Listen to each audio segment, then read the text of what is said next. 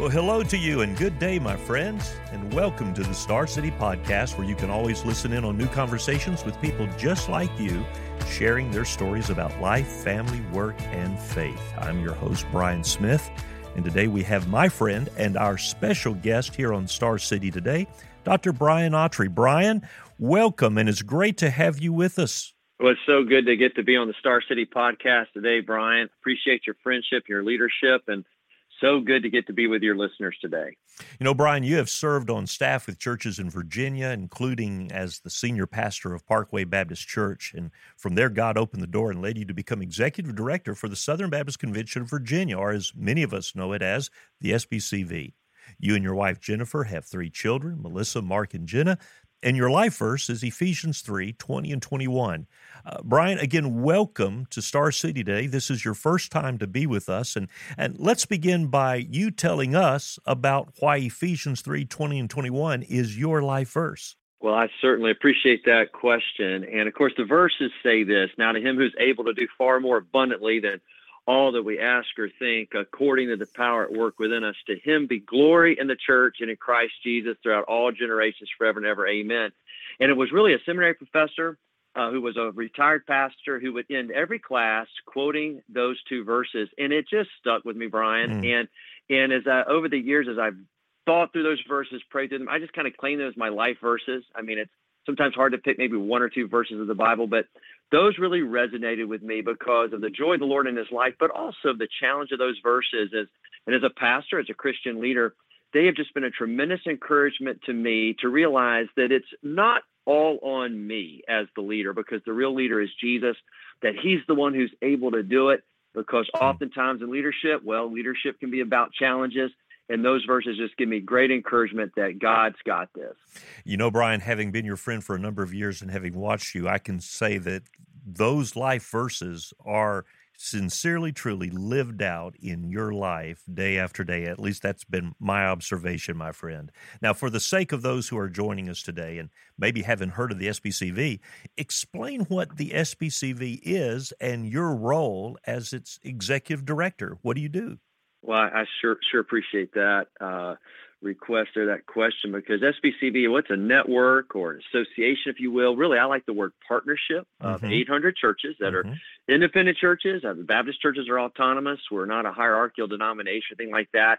We're really a, a group that has come together, that churches initiated, really for the sake of partnering in the gospel. And so, what we seek to try to do is to strengthen and really mobilize churches in the Great Commission work that the Lord Jesus has given to the local church and uh, local church disciples. And of course, we do that through uh, things one might expect, like uh, missions work. Uh, we're very involved in relief ministries, disaster relief ministries. We also are involved in helping our churches as they seek to multiply and planting new churches.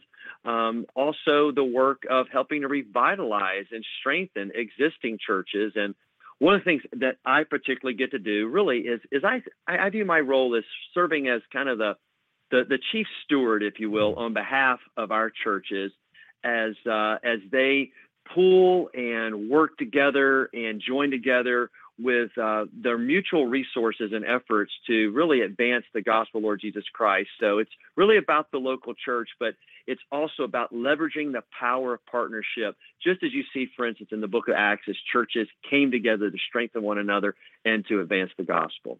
What an exciting work and an exciting role that God has given to you at this time in your life. And you say advancing the gospel, that is the Great Commission. And it's something that all Southern Baptist churches understand, are committed to supporting in partnership together right here in our Commonwealth. But studies show that the number of individual Christians, Brian, who personally seek to share the gospel with their neighbors, their friends, people they go to school or work with, continues to remain very low. Why do you think that so many believers are so hesitant to personally share their faith? Well, perhaps uh, each Christian might have their own reason or something. I, I think, Brian, I, I would identify two just kind of right off the, the top of my head. One, I think, is fear. I think a lot mm-hmm. of folks mm-hmm. say, well, they're kind of fearful to talk about about their religion or, or, or what have you. But you know, in the Bible, uh, Jesus actually addressed that to his disciples as he was as he was really sending them out into uh, the field of ministry out to their communities. And uh, it's over in Matthew chapter 10.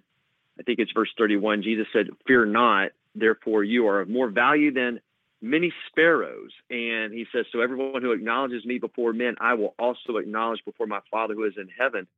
And, and he was really just trying to, to reassure them that they didn't have to be fearful, that uh, they were on mission for him. So I think one is fear. I tell you the other, though, is something that I don't know that we always think about. And it's what I will just call apathy. I, I, I think sometimes we are just busy about our everyday lives. We're just busy about work. We're just busy about what's going on with our families, our kids. I mean, all, all those things are are very good, very very wonderful, very uh, uh, important aspects of our lives. But but we can just fail to see uh, our neighbors. We can fail to see even our own loved ones, not to mention strangers, uh, the way that Jesus would see them.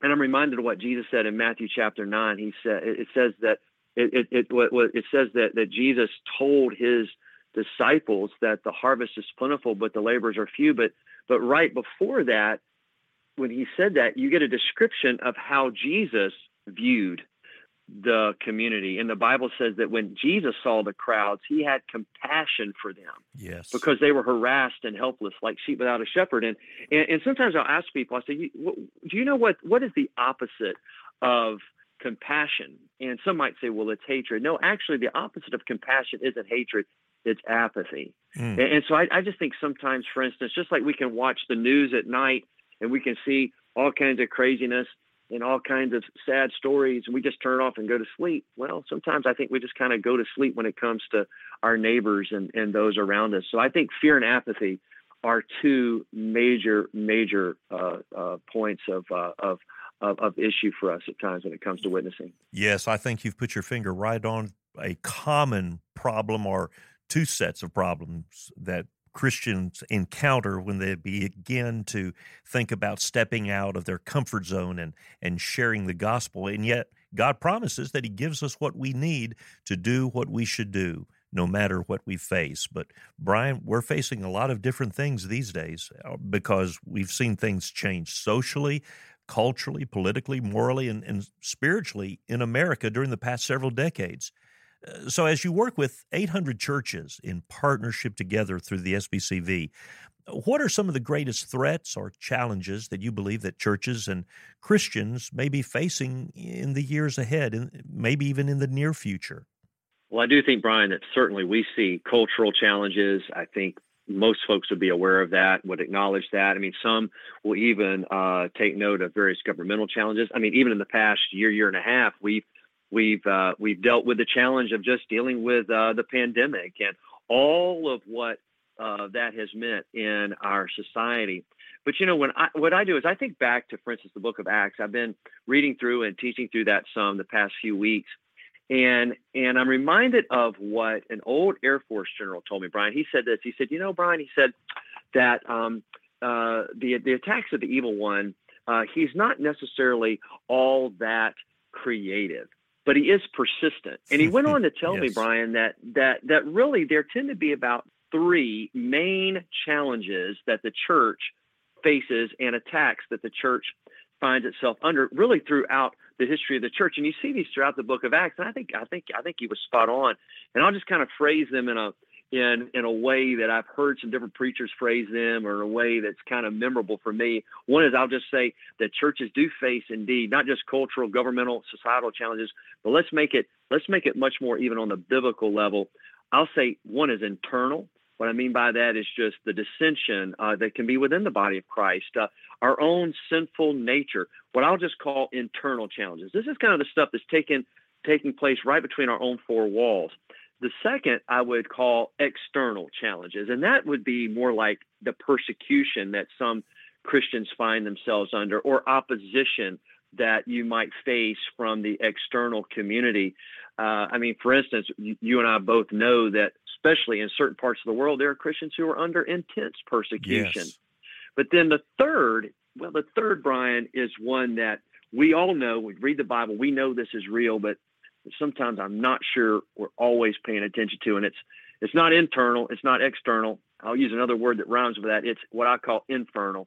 and that is really the fact that we are under we're under spiritual attack from the evil one, and uh, and so you true. see that plainly spoken to in the scriptures. And so I would that, that's why I kind of go back to my life verse, just trying to remind remind myself yes. and remind my loved ones in Christ, man, that that we have to know that He is abundantly able to deal with these various challenges because you know God does reign and he does promise to build his church. Yes, he certainly does. And we need to be sure that we don't lose hope that even though times have changed and, and some are even saying that America is now a, a pre Christian nation, not just a post Christian nation.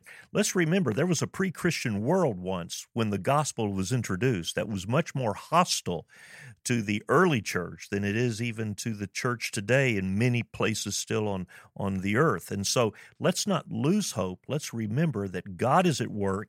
And even though we're in a spiritual fight, greater is He that is in us as his followers, as his people, as his church, than he who is against us in this world. Um, you know, Brian, something else that seems to be on the increase today is the closure of so many American churches. As you know, recent studies have shown that only about 47% of Americans today belong to or still attend a local church. It's never been that low before in American history, has it? And and whether you're Baptist, Methodist, Presbyterian, Lutheran, or any church denomination you name, American churches across the board are experiencing declines in salvations and baptisms, Sunday school giving, worship attendances, and so on. I, I know we're seeing the same thing in general, generally speaking, right here in Virginia as well. Uh, so, Brian, in light of that problem, one of the major new exciting ministry initiatives that you are leading the SBCV to engage in in recent years is something called church revitalization. Uh, would you please explain to our listeners what church revitalization is and how does it work? Well, that is that is very much a very important newer initiative that we've undertaken, and, and it's all because of what you have just outlined here in your comments. Uh, the, the essence of it is the idea of coming alongside a church. Well, all churches need strengthening. I mean, it's an ongoing spiritual battle, as we've just talked about. But what we're talking about is an intensive effort to revitalize a church that perhaps is going through a very intense time of, of, of needing to address certain issues. So we use two two primary uh, pillars and approaches in in trying to help revitalize a church and come alongside them.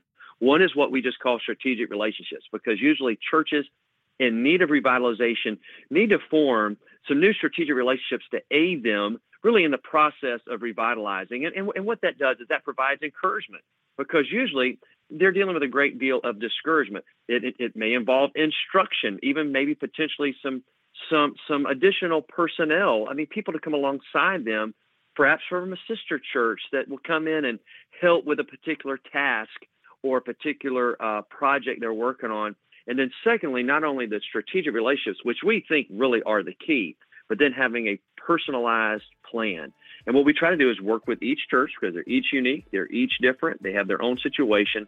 Try to have a personalized plan after we take kind of a broad assessment and analysis of the various issues that may be affecting their uh, their uh, uh, revitalization as a church.